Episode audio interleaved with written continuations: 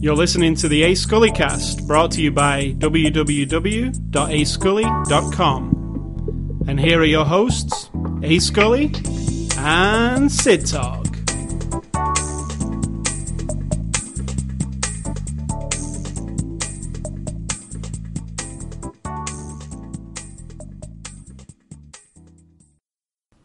Okay, Sid Talk, what we were just discussing was um, radio and you listen to radio plays in the car because like um, we have Sirius XM radio in the car and you have a, there's a station what station is it what number 82. 82 as old Classic radio. classic radio shows and we're not talking about like audio books that are read No, to no. we're talking about like plays that are on the radio Actual right? shows. Well, yeah, it's they were radio shows. yeah and I've I've actually seen footage of those radio shows being made you know? I can't remember where but you know they have like a man who does the foley effects. When somebody mm-hmm. has to walk down a path there's a man stepping in some cat litter or whatever. It, and they did all the sound effects on the fly with all different things and and it's a we were just saying it's like a lost art because is, there's no need for it it, should anymore. come back. I mean, I mean there's- need for it because you love it right but Yeah. because we live in a visual everything like like we're just about to review a film it's a visual medium um, we're very visual nowadays aren't we you know uh, ev- we, it seems old fashioned to listen to some people acting something out But it isn't because when you're listening, as long as you're not distracting yourself, it's fantastic. It's like your brain has to fill in everything they're telling you, and you know if they say, "Oh, who's that lady walking across the street?" You have to fill in all the details with your brain, and then it makes you a little more makes me anymore more engaged. Like when I get in the car, usually I want it to be a like a horror story or a space story because like 1940s they made loads of like space stories where you're listening and all of a sudden you realize that's they're on some unknown planet in another galaxy and they've been stranded there. I mean, this is like 19 like 30s and 40s, and then you're like totally compelled. Be- I am because then they talk about certain technologies and you realize that was like 80 years ago, and they're talking about you know touch panels and video calls and things like that and uh, satellite communications with earth and I don't know, it just really sparks your imagination. Whereas, you know, I love films, however, everything can be told to you in a flash of an instant, shooting it into your eye, and you don't, you're kind of, it's kind of lazies you up, where all you have left to do is understand the story, basically. There's nothing else to fill in, it's all done for you. So, I think, I don't see any reason why it shouldn't be. Like, why not have famous people i'm sure radio shows. There is some. if you I- look into Twilight it there'll be um, people I mean, who do it still. famous. Like, why isn't it like every morning you turn on the radio on your local station and they have bought the syndicated show that's an hour long and it's like just famous people who are doing well. The Twilight Zone is already a thing where they have made episodes for the radio. And it's like famous voices you will recognize, and it's on the XM, the book channel, I think it is. Yeah. And you listen, and I've seen all the Twilight Zones, and all of a sudden you're listening to the script being read, right and it's different. Obviously, they have to redo it so that it's describing things or whatever. And I just think it's, I think it's a great. I was gonna say a great new avenue, but it's not new Great, at very all. old- But I think that people, you know, you really do have to be engaged with it though. You can't sit there and do all your other stuff because you'll miss things. But say you're laying out in the sun, which people don't do anymore, but gone Oh, with the do. radio days. No, yeah, not as many the, people. the uh, only radio play I've ever listened to in its entirety is War of the Worlds, and most people probably have because I I haven't. no, I had the uh, I had it on cassette um, when I very first got a cassette player back when I was a kid. The first two cassettes I got was War of the Worlds, the radio play, and Meatloaf's Bat Out of Hell. So very different. Good combination. um, but yeah, I listened to that War of the Worlds tape over and over and over Oh, because right. it was like a cassette that I had, and it's really good. You know, it's Orson Welles reading it. It's, it's if you go and read, you know, well, everybody knows about the people thinking it was real because back then we didn't have any way to clarify anything. So right. it is a really fun one to listen to, and it's probably on that channel at some point. Um, the guy Greg Bell who runs the thing, he's not. It's like one of those obvious ones. He's more likes to dig up all the old Burns and Allen Right. shows, and I'm thinking, oh, they're gonna run out eventually. But no, because radio was on from the early 1900s all the way up through.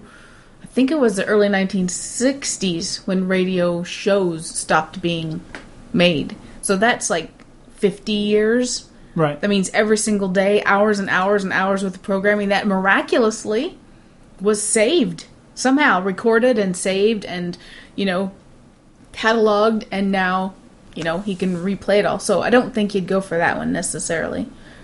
All right. So um, that's our radio talk. Uh, Radio show. Speaking of things you only listen to, we are doing a radio Yes, show right are. now. so it's we not. Just, it's not a lost. we're just all We snotty We're just call not acting. podcast. So it's Saturday, December the 8th, uh, 2012. This is after the show number 253. The movie we're going to review this week, what is after the show first? Sid Talk. Tell the what? uh, what is after the show? Tell the listeners. You're putting me on the spot. It is it is uh, you and me talking about a movie that we just saw. So basically, it's you and I after the show talking about a movie. We are married, and we used to always just talk about movies when we got done. And then you decided, why don't we just record this and let the whole world listen to us? Correct. So, now every person in the whole world. Why do you keep looking at that? Is there something um, because you need to come a little bit more nearer the mic. I'm noticing that you're about this big. And Why? I'm about this big. Yeah, but I'm always There there. you go. That's better. I don't. It's annoying. I can't sit that close. That's just how the mic. that's how the microphone. But I'm never this close. I don't know what you're talking about. You just had a very small uh, thing, and I was a very big thing. Fine. Did I Alright. mention we're married? So what were you saying? Clearly, that's it. We're talking and blah, blah. and now I have to sit with my face in the microphone. It's not that bad. Ugh. So uh, her face. She's actually um, one foot away from yes, it. It's one really foot is the annoying, perfect distance.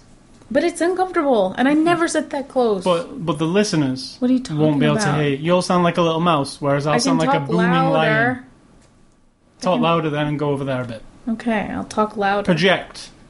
I do project. Okay. Get on with it. Well, we don't want little mouse, big lion. We want big What? lion. We want medium lion and medium lion. Okay.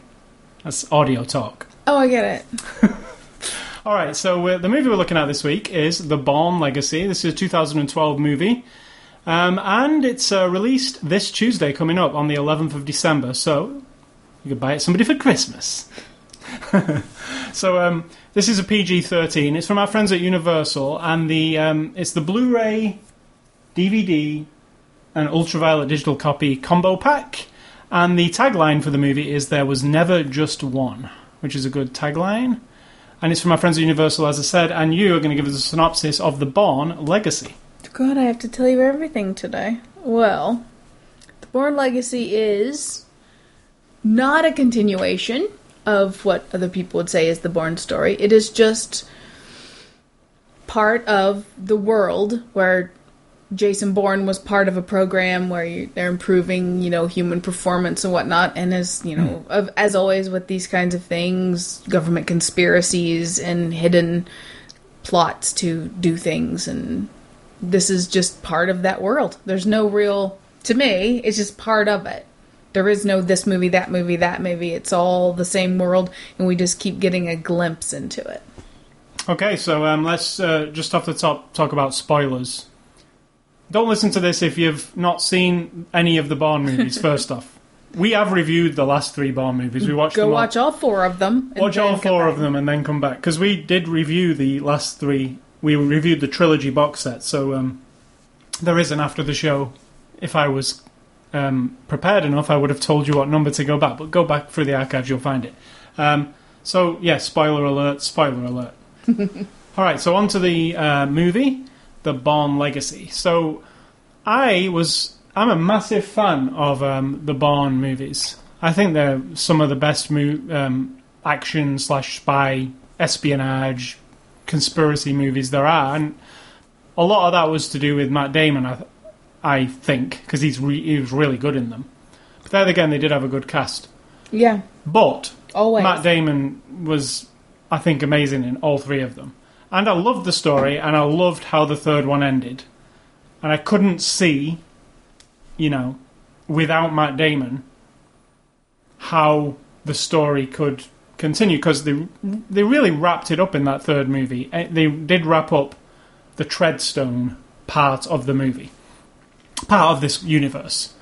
Now, this movie takes place at the same time as the third movie, so it's like it's during the third movie. In fact, there are scenes from the third movie in this movie, so it takes place parallel to it. It's other things happening while that movie's happening, which I thought was a ingenious way of continuing it because I didn't expect that. Because I said to you this morning, I wonder if it's a prequel or it Didn't have any impact on me because I couldn't remember. It's been so long. there were scenes that were so iconic you couldn't forget them, especially like the reporter getting shot.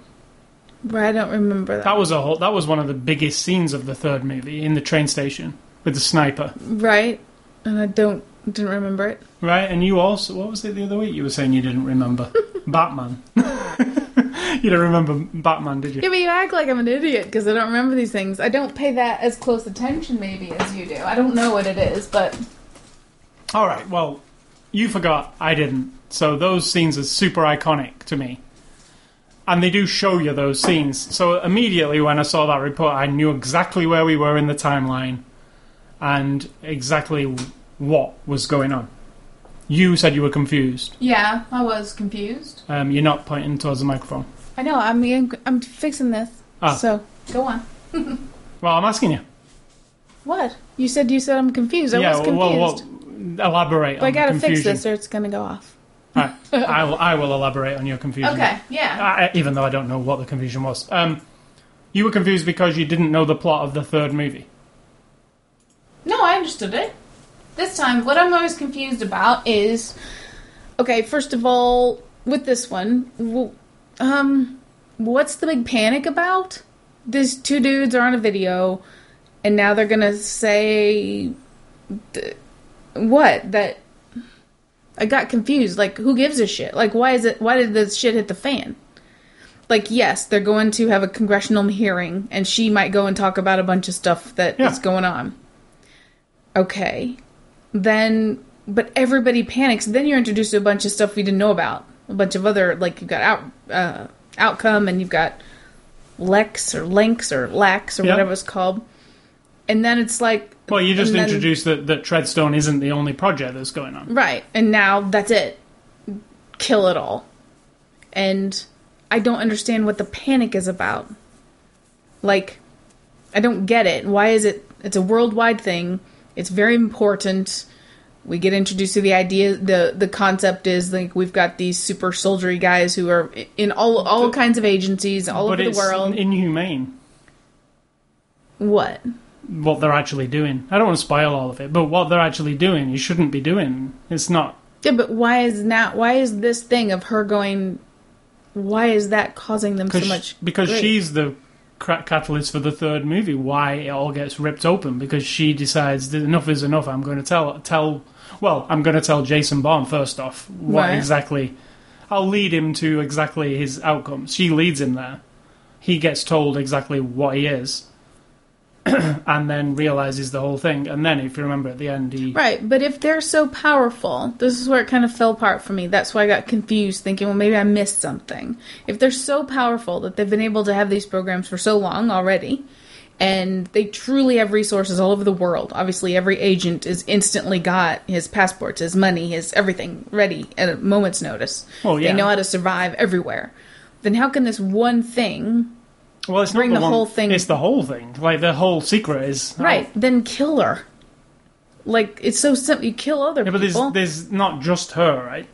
She's the only one that's going to testify that they're worried. I mean, they killed the they killed the guy the guy in the train station who was right in the story about Treadstone, right, right? right, killed him, kill her, and then you're done. Right. But then there's But like she this- already went public. not fully. There's no, they haven't addressed that. Well, they pub- haven't. well, it is at the end of this movie that she went public. Right. So when you go public, you can't just assassinate somebody. Well, it'd be, it'd be you can. deemed suspicious, right? Yeah, but she'd be dead, and then you would. But they're not going to worry about it, are they? Like kill her, and then but So right, then, but we also got a story to sustain here. I know, but it, that confused. The reason I was confused is because I thought I missed something. Because it doesn't make sense to me that that would throw the entire thing into this like crazy ballistic. Oh my god, we've got to kill everybody thing. And then I thought, well, shit, I missed. Did I miss? Did I miss a whole section? Oh, it must be overlapping with the other movie, which I don't remember every detail from. Therefore, I'm missing something. Then I was like, okay, well, I get that everybody has to die and I'm you know filling in the gaps. Obviously, we're finding out more about the program, just a tiny bit. This movie, the program's honest, not exactly. this uh, this movie is mostly It's, just it's fights not and exactly uh, above the law. The the even though it's the government running this Sure. uh, clandestine thing, it's not exactly legal, is it? A lot of the stuff they're doing. Right, but this movie doesn't really dress anything at all. It's got a little slice of time. Yeah, I don't think this movie that. If I have a problem with this movie, and I thought this movie was great, actually, it's a it's another longish movie, two hours and two and a half hours almost, um, and it spends a, quite a bit of the time at the beginning setting up the story. And if you're not paying attention, yes, you might get lost. And if you haven't seen the other Bourne movies, yes, you could follow this one, but it's better you did see at least the ultimatum. It wasn't that I wasn't paying attention though. No, I'm not talking about you. I'm just talking about a viewer in general. It's better you have at least seen the Bourne ultimatum. It might not matter about the first two. I should that- have just watched it yesterday then, because that's where I got confused. Well, I didn't know you needed to see the ultimatum. And the ultimatum was fresh in my mind actually only because this morning I went and read the Wikipedia page for Mm. the ultimatum, and uh, got all. I mean, I we seen the ultimatum not that long ago, but we wa- rewatched it. But I went and read the Wikipedia page just in case names were uh, when we started watching. So you this thought that would were- work for you, but that I would be fine. No, well, I read it to you this morning when I got up. I was reading you the end of. I came in here and I read, and you were in there, and I was yelling it to you. And Just you a little tiny bit, but not the all ending. this stuff though. That's what I get confused. Right. So all the agencies, all the people. no, I like how how complex the plot is in the in these Bond movies, and it always has been. You gotta. It's not the kind of movie you can walk away from for five minutes and come back and know what was going on. Gotta have every beat of the whole thing, right? Now, what I really liked about this one was uh, I was a bit scared that like Jason Bourne's not going to be in this one, so it's just going to be some spin-offy kind of weak version of Bourne, and it is kind of like that. It is a little bit weaker than than the story past because they do introduce almost a. I mean, it's almost a sci-fi kind of. I know it's based. They say it's based in reality, but you know, to this blues and greens thing, the the drug element that's been introduced this time, it's a little bit more far fetched than the other Bourne with Jason, because Jason Bourne's was pretty grounded, right?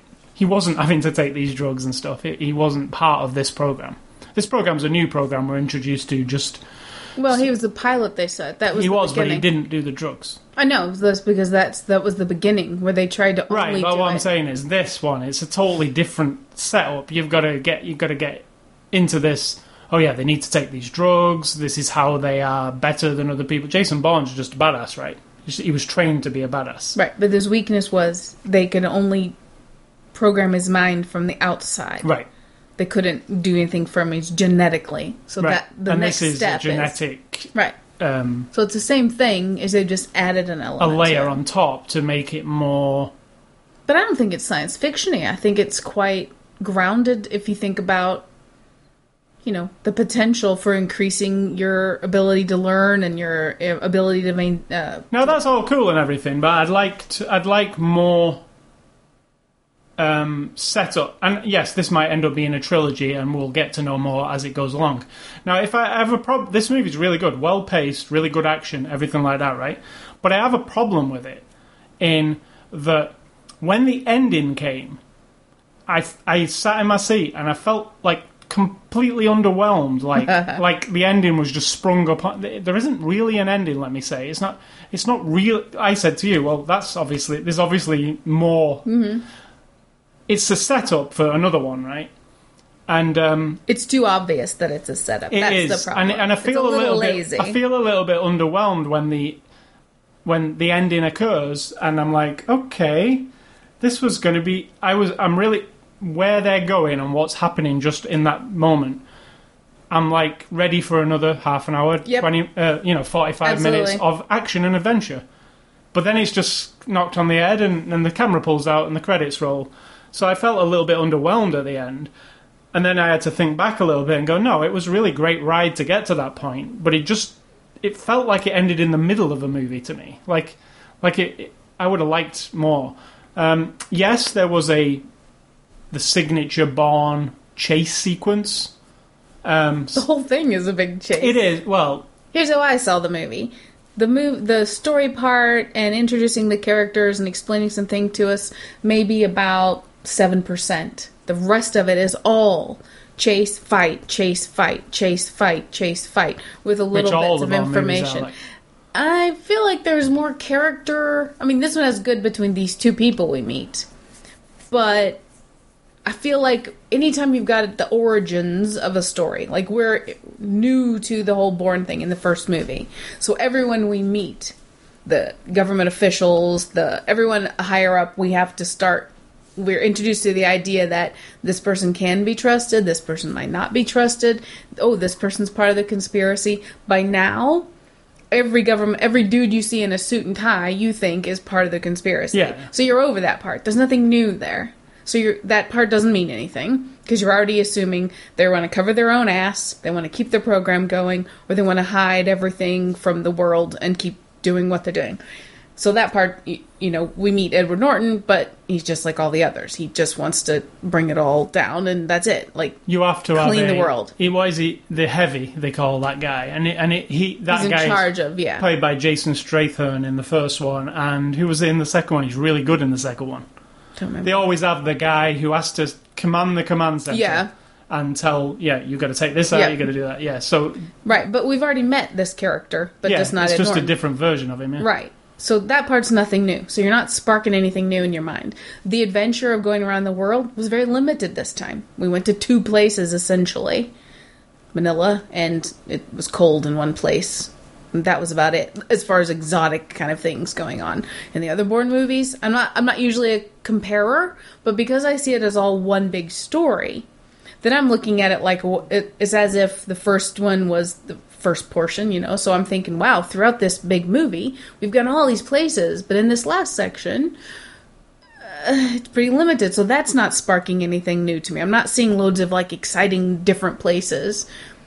I understand that our lead character is going to be some sort of like um, extra something. He's going to be really clever. He's going to be really good at everything. So the one thing I did really like about it, besides Rachel Weisz, which I really like her, but is that you're getting to see a bit of the weakness and the fact that it's called the Bourne Legacy is that the legacy of these people all being manipulated and whatnot is now we're going to see a little bit of the downside as an individual who's been a little bit genetically messed with. What what else can happen? He's not just Superman. So the frailty came in a little bit. And I always like that, like with Bond on Die Another Day, where he's down and out and got the shit beat out of him and he's got no money. Yeah, all and there's also a Yeah. portion of this movie where he's sick, right? Exactly. So it, So it you've got a cripples his uh, Exactly. superhero abilities. So that was not good. new, a newish thing to kind of interest you and kind of pull me into a little more. She was really good because she's not the, you know, all the women are very different throughout all the Bourne sections of this story, and I think she's an excellent part of it because when you think of all these programs. Re- in reality, it's a big bureaucracy. Do you know? Um, You know what I mean? It's not a big conspiracy with all kinds of spies and cool shit. There are people just working in offices who just happen to be part of it. She's a geneticist. She's part of the bigger picture, but she doesn't know. She doesn't know that some of these guys are assassins and some of them are spies. I mean, she only knows her part of it. I like the uh, part in Revenge of the Sith where they execute that order to take down the. Yeah, that's what it feels They like. execute the order Absolutely. in this, and they execute the order in the original Bourne too. 66, wasn't it? Order 66. You know, when they execute it, the original Bourne has Yeah. that moment. This has that moment. Really cleverly done in this moment too. I loved the way they changed the mm-hmm, Yeah, medicine. even though you don't understand what the hell's going on because that's not explained at all. But it makes you just total have to sense. go along with it. It does. they pull all these agents in and say, "You need, you, we need to change your medication," Yeah. and then when they change it, But that's the thing. That's new because we have no idea that that existed till now. So No. that's a new element. No, but it, I love the way that was executed because it's like it was like um, that Yeah. moment from Star Wars. I was like, yeah, this you is. You feel a bit of like, oh dear, something bad. and what's awesome, happen. al- al- also awesome about that sequence is you're introduced in a two-minute segment to these other people who are other disposable. other people, yeah, but disposable, but trained people who are who could have their own stories, but in a second they're all off. Like, I, I really like that kind of uh because they they could all have a, as interesting story as Aaron or Jason, right? These people and the the lady from Absolutely. Singapore or wherever it was. So yeah, it, I liked. I thought it was a really intelligent story. But that that's you said it there. That kind of put your, my finger on a finger on what could be improved. That two minute slice, as as we've seen earlier in the story, back when Jason was were meeting Clive Owen and all those, they extended each of those little segments. We got to know the guy with the really blonde hair, not know him, but we drew out a little bit more about. And then even when you went around the world, there were dudes who were chasing him down. Yeah. Got a little more time with them. Yeah. So if you introduce me to more of them instead of just boom boom boom like a we oh well we need to show somehow that there's other agents and we've we've put in a thing to eliminate See, the everybody. ultimate um, bad guy in this movie was was quite good, but ultimately he doesn't match up to somebody like Clive Owen to me because he's faceless almost. Yep, yep. It's like, oh, here's the guy, That's what I'm saying. We and then he's running. exactly lots and lots of running. Yeah, but you know, but you know, me, like there's no build up to that No. guy. Uh, There's the guy who's going to be chasing. we him. don't even get his dossier. We don't get um, we don't get to see him in any other situation. We don't get to see him, you know, and that's like the guy with the cabin. Again, we it was all like you know me. I'm not a fan of chases and a big of car fight scenes. However, the Bourne movies have always made me go, "Whoa, I like this car chase. Ooh, that's a really good fight." and it was a good chase. It was kind of good, but it went on too long for me. So the minutes that they took up doing those things could have been made into more. Give me a get, show me that really cool guy from the motorcycle on another assignment or dealing with someone outside of this story, so I can be convinced, not just from one little sentence, which they say about the the new what his Chase project guy. is.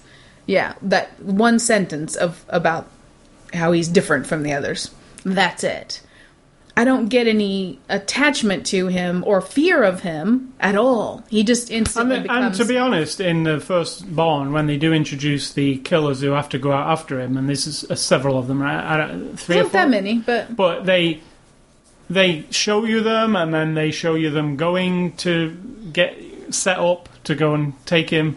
and you get a little connection with them. It's it is only little though. It's littler than we might than I thinking of it. It's fairly little, but yeah, in this one, he's disposable. That guy Yeah, because and because he's so good. he felt like a Bond uh, like a Bond villain to me without any build up, he felt like he felt like a Bond villain's thug. like Jaws. He didn't feel like even Jaws has more personality, Yeah. obviously, because he is what he is. And this guy had so much potential. This guy's literally the Terminator. He just keeps coming, mechanic, keeps yeah. coming. Oh, yeah. that- that's how I kept seeing. it. Not and it felt a little ridiculous after a few minutes, and I just wanted that part to end, and I felt bad. I would rather have had them have one of those intense moments where they're both trapped in a room, and then they sort of expose each other or have something go on, like in the cabin. That was fair enough. There was a little bit of exchange, but it wasn't hokey, and it wasn't too explaining. It was just, you know, my thing about connecting with people, and that goes for bad guys too. I need to feel something either some imp- sympathy for them because oh well shit they they have a reason for being bad or a like oh my god he's so scary This guy And really, guy- really wasn't a bad guy in the traditional sense. He was just a on a mission yeah, not because he could be fairly. I mean, it doesn't mean he's significant. He's just programmed. it'd be awesome to see a movie with just him Yeah. as the agent because the concept Yeah, of his that's what I mean. Any anybody we're introduced to in these Bond films who we know are actually part of the program have all going to have their own story, right? Uh, We we know, but yeah, we're never introduced to it. They just never not enough. But saying that, I really like this movie. I just feel that once there's another one of these, the next one, back to back, they should be watched because I just felt like I was at the middle of a movie. And this was a longish movie, Yeah. and I felt like I'd only just started watching it, and where's the rest of it? That's See, how I felt. And although I didn't agree with their, I don't mind an open end. That doesn't bother me. But I was actually ready for it to be over because I was like, oh my god, please not another chase scene. I wanted another Please not another fight scene. 45 minutes of it. I want content, not da da da. I want some content, and that was what I was missing. And I thought I'm not going to get this, and so oh my god, am I going to have to live through another, live through it like it's killing me? But that oh was no, my I was a thought weak nothing like that. I, I actually think it's because really it's high good. quality. Oh, Everything really about good, it's yeah. really good quality. I actually don't think it feels the out fight of wasn't as either. though. intense though as like other. They're intense, but they added too many sound effects this time. You know how original Bourne fights. It's like I'm convinced they're having a knockdown drag out. This time it's way more choreographed than usual, and although they're cool because the one where he slows down and they're really cool. Like you're like, oh great, I've never seen that before. I like. I like one of my favorite sequences of this movie is the shooter in the laboratory. Oh yeah, that see that's a good one Yeah. because it tells you part of the story. Yeah, Like you're engaged in like, oh crap, what's going on? Although I don't understand what he's, why he, we have no idea why he did it. well, like, he's part of. But we don't know that. He's been You given his to- orders, yeah. You just have to guess. Yeah, yeah, But she had a theory as well. Maybe he's been exposed to. yeah. I don't think so though. Yeah, but we don't know. That's my point. We don't know. Well, yeah, there, there's something that could be answered in the future, right? yeah. Because they could explain that away later. But yeah, in this, as far as you as a viewer, you have to go either a he was given his orders, or b he was what she said. Right, and I don't. I don't find that very good storytelling because not that That's I need why I feel it's part of a bigger thing. This of you know, this is a franchise, as we know. We've, we've had three Bourne movies, and this ain't where it stops. It's it's quite obvious by how this ends, right? So I think they're thinking about big picture. Like we only let you see so much this time, and then more, and then more, right? The same as they did in the first films, which actually worked very well for the first films because you know very little after the end of that first film, still, right? And then the second one, you start to it starts to unravel in the second one quite a lot, and then the third one, obviously everything's told to you. Maybe that's the problem then. I know it. I, we get it. We get the big picture. But they- what else? What else can be bigger other than complete dismantling and the public knowing? What else is there? How much bigger can it And get? And that's where the clever storytelling should come in, something that we don't expect. but they, using a whole movie just to bridge the gap. that's what they do. isn't reasonable. That's what it feels like to me. That's what they did. They they're having a new version of Bourne. Obviously, this is it. But we need to bridge you from the old one to the new. And yes, in this one, there are plenty of references to Jason Bourne, Sure. pictures of Jason Bourne. We have to kind of get the audience, you know, through, and Oh, see, I then disagree. then we don't have to mention him again after the after that. See, I disagree because I think it all. I mean, the movie's still called The Bourne Legacy, so I think it all has to be continuously tied to the original thing. The original idea started with people like Jason Bourne. He wasn't the only one, obviously, but he was one of the very, very first. So the entire. How about they thing. take the word "Bourne" out of the next movie then? But why? Because he's part of the entire story. Because we're going forward and not dwelling on the old story. okay, I just don't. I don't see what you mean by the old story. The whole story The, is the the original trilogy. yeah, but the whole story is that there's this secret There is, but Bourne's thing, what he was part of, is inconsequential compared to whatever this next version is. These these two things that we're we're um, privy to in this new one. There are two dossiers, right? Mm-hmm. One two of them, dossiers. yeah, one two two organisations. One of them's the one that um, Aaron is part of, and then there's this other one that isn't explained to us fully. They just keep showing the name of it. Is that that one is obviously full of secrets that we need to know yet. So I see it moving on past this guy's thing to something even bigger than this one. You get what I'm saying?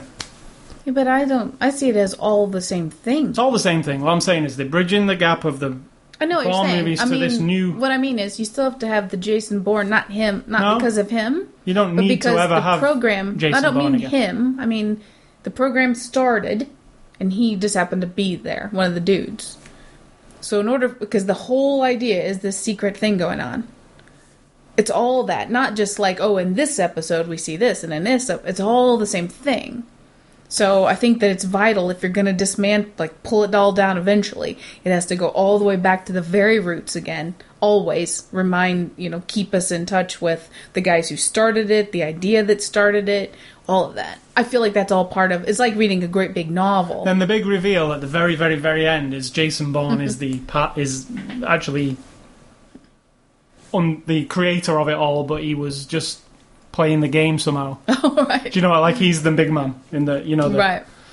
But no, that won't be it. But what I'm, what I'm saying is, um, I liked how they bridged it, and I do look forward to seeing more episodes in this. So you still see it? I don't see it that way at all. But I just feel like it's more of the same story. No, because You don't have to usher me into a new era because I get it. I actually don't think you need to have seen those movies at all. If you came in at this point, yes, you would be confused with some of the mentionings of things, but it's done so vaguely that you would just go, "Oh, Treadstone is just I something feel that like was uncovered." if you came in on this movie, it would be absolutely empty. There would be nothing there to give you the history, to understand any of the impact of it, anything. So I think I think I disagree with you, which is not a surprise. I think it's all together, so you need to see them all. But unfortunately, for me, like I really, really loved it. But unfortunately, I, I think it would be a better movie with another one that butts up against it. Like I can turn the next one on straight after it. I think it would be better to watch that way. How about And I just make this one better? No, I, I think it was a good um, introduction into the new story that we're going to be told. Um, and it's not slow. Like I just read some reviews and people say it's so slow. There's nothing happens. I agree with that. Not true. because It's nothing really kinetic. happens visually yes there's other fights and chases but nothing happens in the story except you're introduced to some people and you get a little tiny bit more information that's it nothing else happens there is no like this it's just this Yeah, but i mean it's still part of like here's here's the original movie That's We're why I gonna- feel oh, that oh. this is made to be three films, and it's the intro like like the Bond original Bond trilogy is better if you watch it all in one. right but the first one stands alone It, can- does absolutely because it asks questions of you. It asks you, you know, it, it but at the end it could be its own thing completely you don't need more no, but it's better for having more. Like it is a really good three act story. Hmm. Like all all of them are the same quality and the story holds up. I never felt oh yeah, that's a shitty so you ending. actually see that as a whole separate Just thing one movie, that whole thing. I just disagree. I see it all as the same thing. No, I don't. I see it's that as a all whole one- what that as one big movie, those first three movies, and this the start of a new movie. But how are they separate? It's all the same story. No, this is the story of what was it called? That's the story of Treadstone. This is the story of what's this one Oh, called? Oh, but they're all the same. They're all from the same thing, though. They are, but this is a completely different subject. The drug element Yeah, yeah. is a whole new It's a progression of the same thing. yeah, but it's it's also a new chapter of the story. It's a there's a- Chapter of the same story. no, to me it's not the same. uh, It is the same story, obviously. They're the same universe, but it's new characters. It's the next. I even see Star Wars like that. I mean, I don't see Star Wars like that fully because of the Darth Vader run through, but I see them separate. I always have like the three and the three. Like this is this is one story and this is the other part of it. You know, even though there is a thread running through all of it, I see these as a split. They're not planning on doing a sequel to this, unfortunately, so we won't never find out. Maybe whatever is next. Ah, who knows? Well, it was not. It's it, this wasn't conceived as a trilogy. This new Bourne. It was conceived as Bourne is a big thing. The books are huge. Um, we can't make the books again. They've already made them. We need a new story that follows on from the books. So we'll create one, right? Oh, Matt Damon isn't doing it. We need to change that up also, so that it was a, a purely a recreation of the film industry, right? Yeah. Uh, whereas the others were the books. Um, so I, I really liked it, but I love Exactly. Matt Damon's Bourne movies. Love them. I think they're fantastic. I think they'll hold up in years for years. You know, they're really good spy thrillers. Thrillers, really, aren't they? They're, you know, it's edgy your seat, always something happening on the run, trying to be undercover, having to do thing, you know. And this is that, but It's like- more flash, less substance, in my opinion. But it's in, it's entertaining, and I love Jeremy Renner, and I really like Rachel Weisz. So I have no problem with that. But there are a lot of the same characters, by the way. So let's move on to the cast while we're there. Jer- Jeremy Renner plays Aaron Cross, who is the new subject.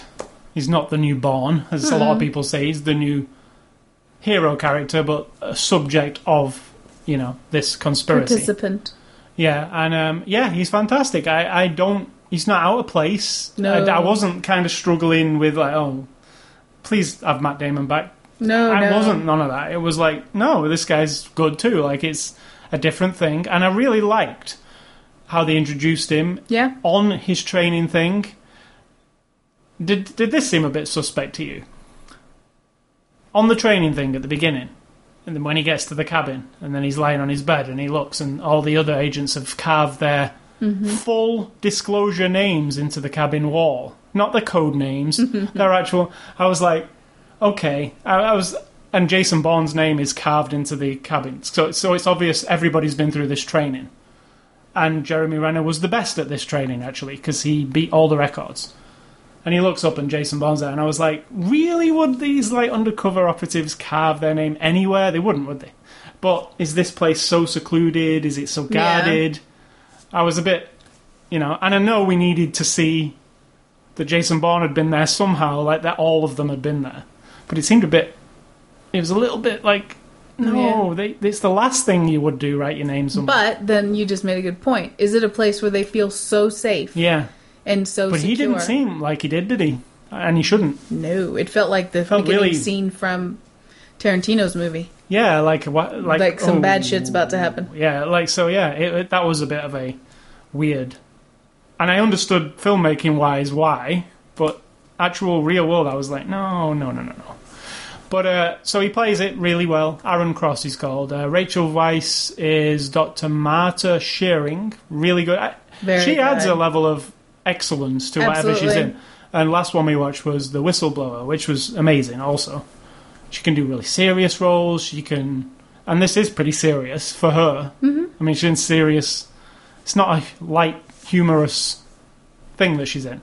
The scene where she's in the house Oh yeah, and the they come to question her is really tense. I was, I felt that. see, I one. want more of those scenes where it's actually people having to That was a really good scene. though, figure real out realistic. Like, really good. the way the woman was But then it's questioning her, saying, "Look, then it's like, listen, boom. listen. I need to know that you're okay to go on this flight." You know, I really like that where she was It trying was to bullshit. So it doesn't all matter. bullshit, but like I like the how they were reasoning with her. Like, you know, like listen, we're here because you could go off the wall and start telling all this shit to people, so we need to know you're going to shut your mouth. Like, it was really good, but yeah, it was bullshit. yeah, But um, yeah, she's great. Edward Norton plays Eric Breyer. Another thing, right? Eric uh, Edward Norton brings a level of class to a role. I think. I think he's really good. But in this role, I feel like he was like phoning it in almost because there was nothing to it. Like he has to act serious. that's the idea. He's a bureaucrat, he is. and that's perfect. He Uh, he's not as good as the two guys who played that role previous, so I didn't feel him as much. Oh, I disagree. Like the guy in the second one. What is who is that guy? Don't know. The big old guy. Big old guy, Yeah. Like, Brian Denny. No. Similar though. I forget his bloody name. Oh, Brian Cox. Yeah. Yeah. Now he brought a level of like. That was one badass performance. See, I don't like him. No, I, I really don't. yeah, no, you do, but I don't. So to me, Ed Norton is like a step up. Like, wait, Right, and then it was Jason Statham in the first one who actually reprises that role in this Jason one. Statham. Statham. Statham. he reprises the role in this one, but he's just being interviewed by you know it's it keeps going back to him where they're asking him about the treadmill uh, treadmill treadstone thing.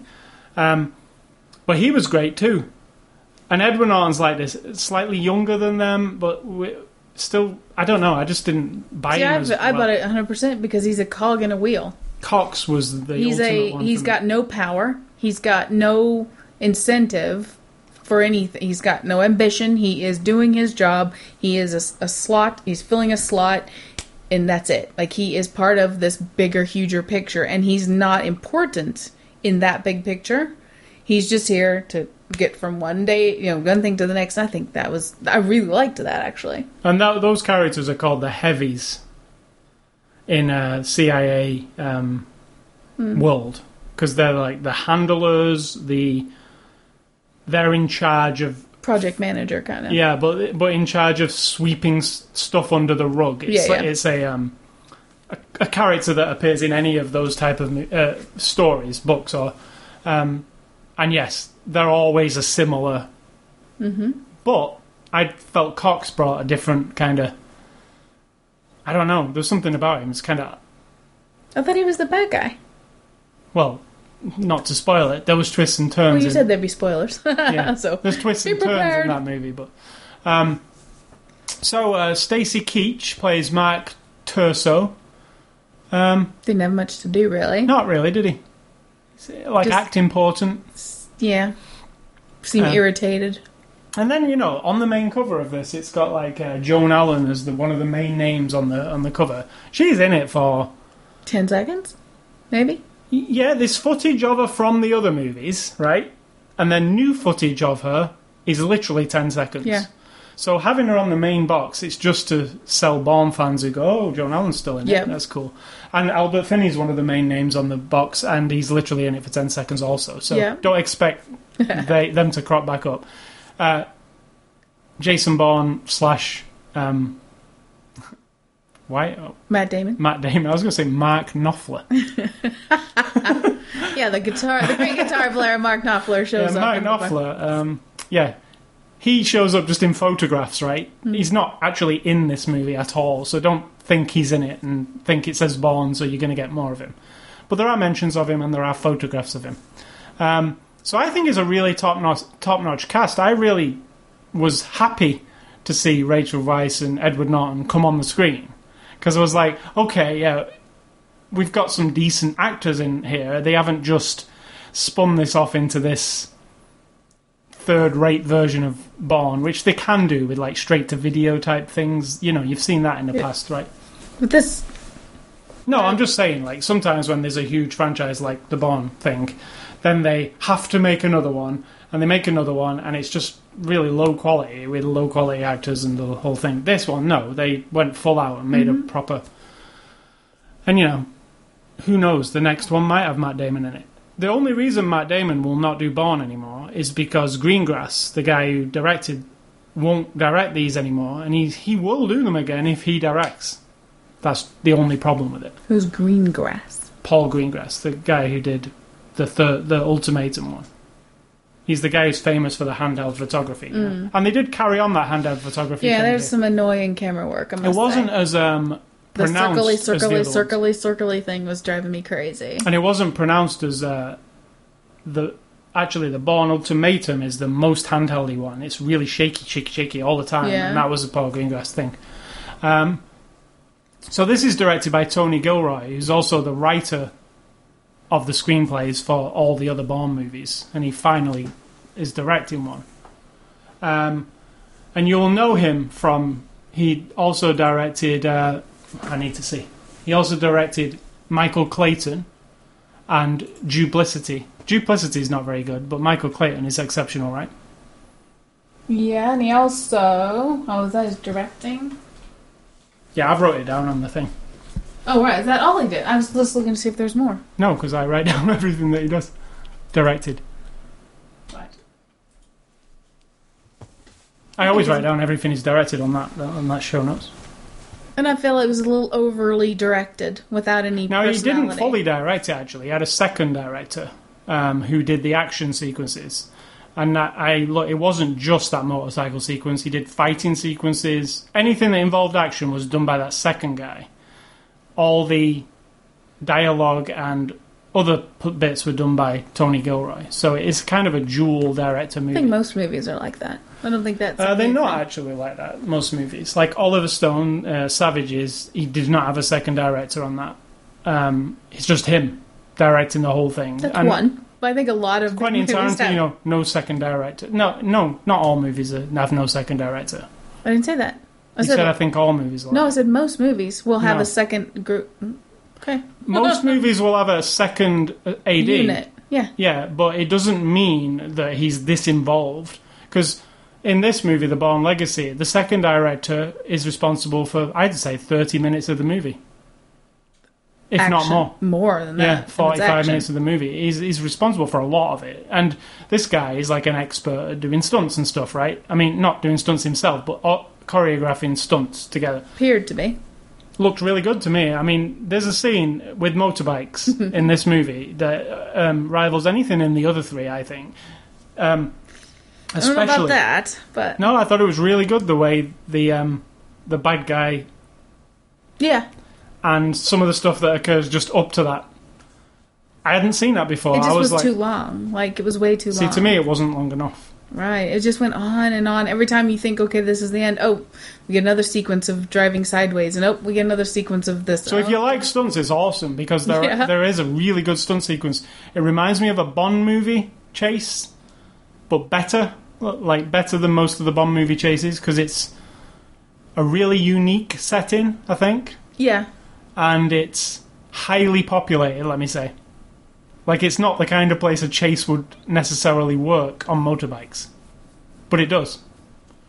Um, so yeah, that's uh, so Blu-ray extras. There are a few, not a ton. There's a deleted scene. First off, there's a few deleted scenes, but there's one deleted scene which I think should have been in the movie. What do you think about that? I don't think it would have added anything. I think it was- added a ton of tension. I was tense on the edge of my seat during it, and I knew what was going to happen. but it didn't add anything to the story at all. It didn't, but it was a fine Like it didn't tell. It, yeah, it actually did add a little bit because of the. It added a how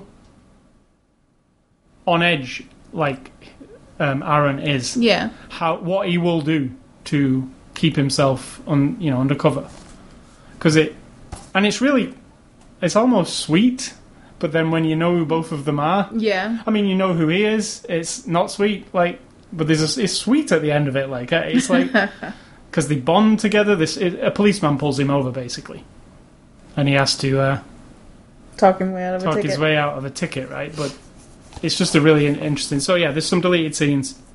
There's also um, there's a bunch of featurettes, uh, and they cover most of the stuff like the motorbike chase, reborn, which which actually tells you about how they talk about the process of making a newborn and how they wanted to step it up a notch. Somebody said at Oh one my god, yeah, lovely.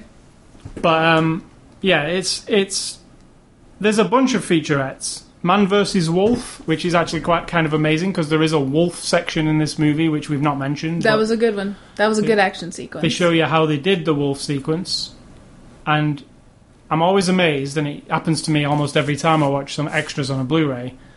I think they did it one way, yet the way I think is not the way it was done, and they really went yeah, like to, this sequence only lasts about what a minute in the whole movie. Mm, no, that was it's pretty long. Is it Think about it. Yeah, like ten minutes? no, is that the only thing? One minute or ten? It seems like it's about five minutes long from the time he approaches and then he has to do the thing. and Well, I'm just does the thinking about the actual interaction. It seems like a less than a minute, or you know, and what they went through to get that yeah, was a lot of stuff. It looked like days and days of, uh, you know, but it well, came off right. It came off good though. Remember yeah. that sometimes the payoff is like worth it. And this has a uh, commentary by uh, director, and that is it. Well, Um, so it does say the best Bourne yet at the bottom. How many features did it have? Feature, Featurettes. featurettes eight. Right. Um, They're pretty substantial. as like um concept uh, i mean the wolf sequence storyboard versus real. Um, you know, so yeah, it does have a bunch of uh, features. Uh, they're pretty good. It's not in depth stuff. It's pretty. It's not like you- it's not like girl with a dragon tattoo, like four hours worth of on the set footage. It's your common featurettes that you're kind of used to, right? It's not the best ever. Um, picture and sound, awesome for this kind of movie.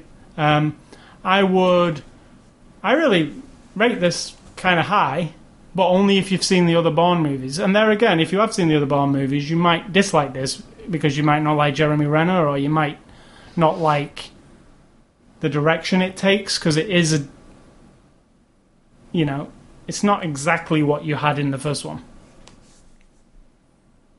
All right. I mean, do you agree? I don't see movies the same way as you, so I don't think. No, I'm as- just I, I don't see it that way, but I'm saying other people. I was thinking about fans of Bourne, how they might Which you are. yeah, but and I and I I kind of lap anything up to do with something that I like. I'm I'm less critical because I want more of something, right? And then sometimes I realize after "Uh, I don't think I did want more of that. That was fine. But this is I like to see more, and I'm glad it's not ultimately the same, Same story thing, right? because it is something new that we're going into. Unfortunately, we didn't get much of that new thing in this first movie. I imagine a second one would get me deeper into it and I'd be more satisfied. Hmm. And I think it should just be seen what it is, and it didn't fill on its own as a movie. Didn't f- have everything. So if you was going to have a, a watch Bourne movies again, and we sit and watch, would you not watch this one? No, I'd include it absolutely. Yeah, it's I would part of include the. it, yeah. It's the. See, I don't see it as those three and this one. Yeah, you said. I know. I'm just saying. I see it. No, as I'm saying you said that. Yeah, I'm. I'm Right. not telling you not to say it. I'm saying yes, you said that Right. you don't see them as two different sets. So I would absolutely. It's all one thing. Right. So I would absolutely watch it all. But together. unfortunately, it leaves it leaves if if there is only four, it leaves it kind of But that's okay because I don't necessarily need more. What this left me with was, oh right, if we do have more of this story, it's all going to be the same still. Conspiracies, agents fighting, chasing, conspiracies, agents fighting, chasing. which chasing. is what the first three movies are. Right, but that also it also told a deeper story throughout all of those about Yeah, and this is too a, a huge deeper story. It's just But it getting isn't. started though. but it isn't because it's still the same thing. It's not though. It involves something completely different. No, it's the same. You're Manipulation of genomes and all yeah, that. you're manipulating humans to make them into weapons. Right. That's it. That's not what the first one was covering. I mean, not medically. All right. I think it is. Just not that you're that you're training them in their brain and you're making them physically stronger, and then this is just another element of it. All the same thing. So what would the next movie be? More agents who have uh, maybe one more thing about them that makes them a little more super, you know. So do you think human. like the third trilogy of Bourne films, after we finish with it, will be like they've got bionic arms and shit? It's like in the future. third trilogy? Yeah, like when we get way out into more Bourne. Like this, this one covers the medical. Like al- they have to take these pills and it alters them and stuff. Then next section, that one that we're not privy to yet. That Where they have like mechanical hearts yeah, and that stuff, stuff. Like it's die. cybernetics or something. Like it's further on in the future. Right, and that's not necessary for me to see because I can kind of, you know. But to me, it's all. That they do. In, they do actually. They have wrote into the story when they drop those dossiers on the table that there's also this other story. You're getting this one now. That was that one, and then there's this one too. That they're definitely hedging the bets for the future, aren't they? There. Well, I like to look at it as its own thing, and so they're just trying to get in your mind how huge this really is. There was never an escape from it. It's never can be taken down completely. It's everywhere, and that's it. Like, you know, that's how I look at it. So future ones would just be more of the same. Different agents, different heavies, but the same story. Be cool. Like it would be cooler if like a third set of films was like literally taking it into sci-fi territory, like in the future, future, like twenty ninety or something. You know. I Where don't know if that would be cool to attach it to this, but a whole separate kind of story would be cool, yeah.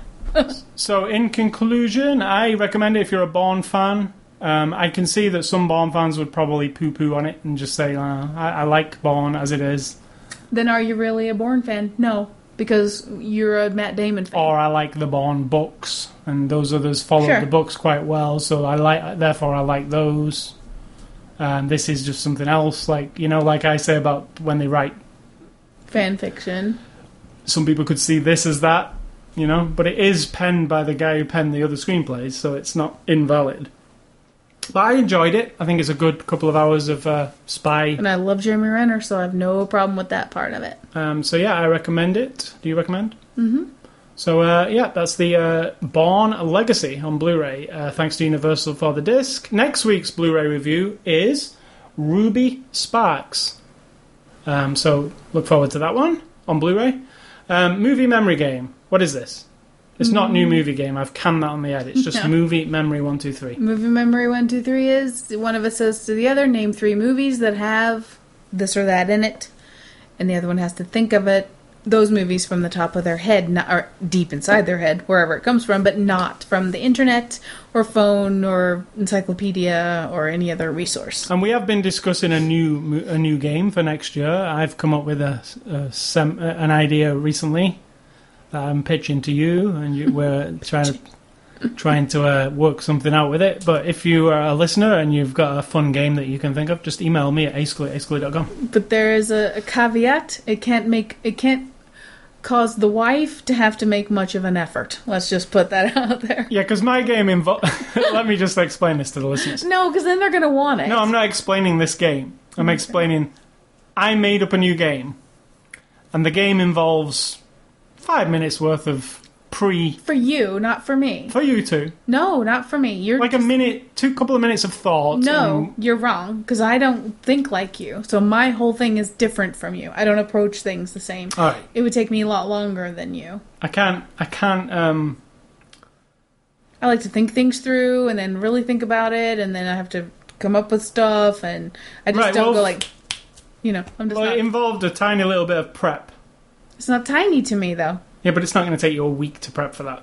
I don't. I didn't say a week, but it's definitely not All right, tiny. an hour for you. No, it wouldn't even it'd take nobody an hour to think of one question, and that's it. It could because I may not be able to make up my mind. Well, that's your problem and your issue. Yeah, and I told you, I totally accept that. I'm just warning you. All right, so you have to think if you're going to send me in a thing for a game. It has to be you have to, you have to write the question for her and just Yes. email it to her every week. There's a good game every week. If we get an email from somebody asking us some sort of challenge question, that's a good game. And then you don't even have to think of it. But for this one, it's just name three movies. And this week, I'm asking name three movies, excuse me, that involve some kind of human, regular human manipulation by whatever the, you know, whatever the agent or agency is that's trying to manipulate the human body, The Matrix. human behavior. That's not what I had in mind. All right. But you mean Um, what? How do you see that as human manipulation? All right. No, no, I'm asking. Like we, they're just using the bodies as batteries. Yes. Okay, it's not what I had in mind, but it doesn't mean it doesn't it isn't acceptable. Alien. No, no, I mean like people doing things like in the Bourne movie. The Truman Show. Hmm.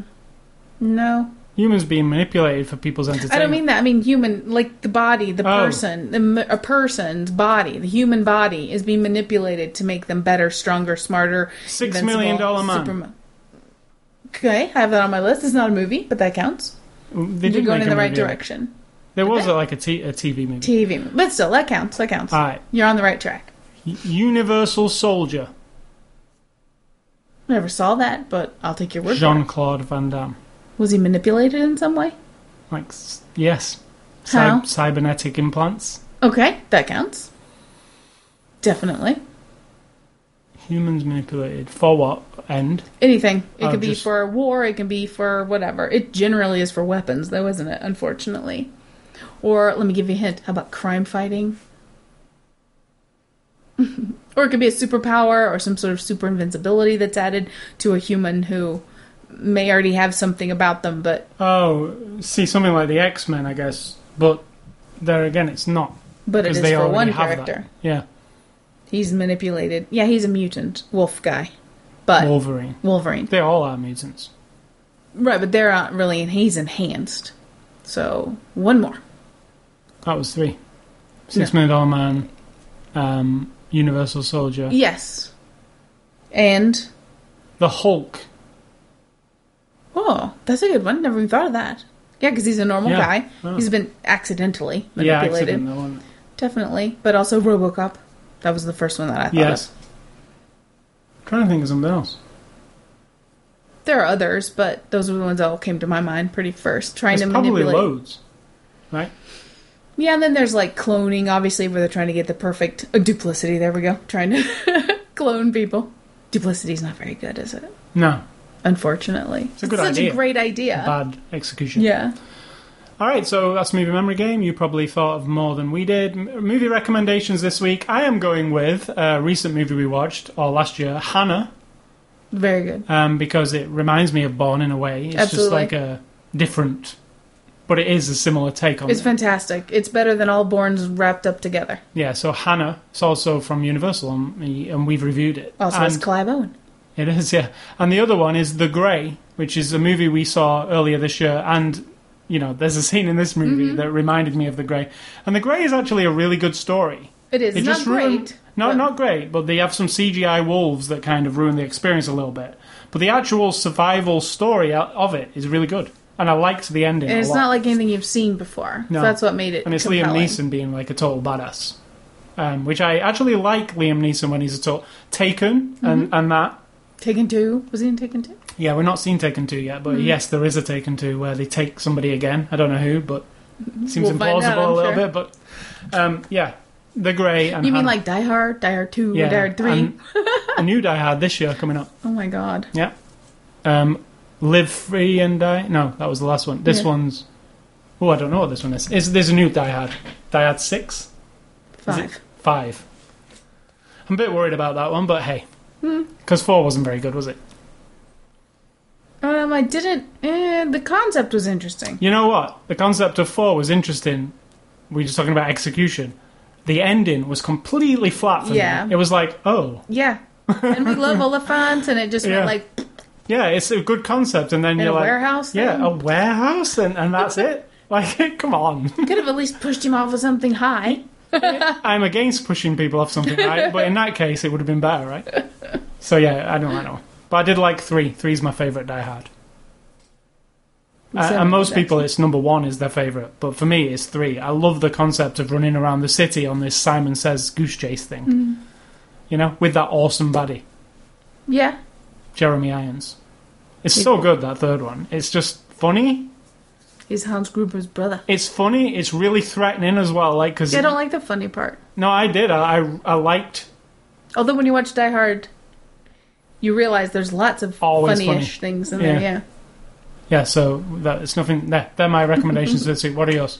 Mine are. Oh God, I forgot. Um, oh well, I'm going Christmassy because it is almost Christmas.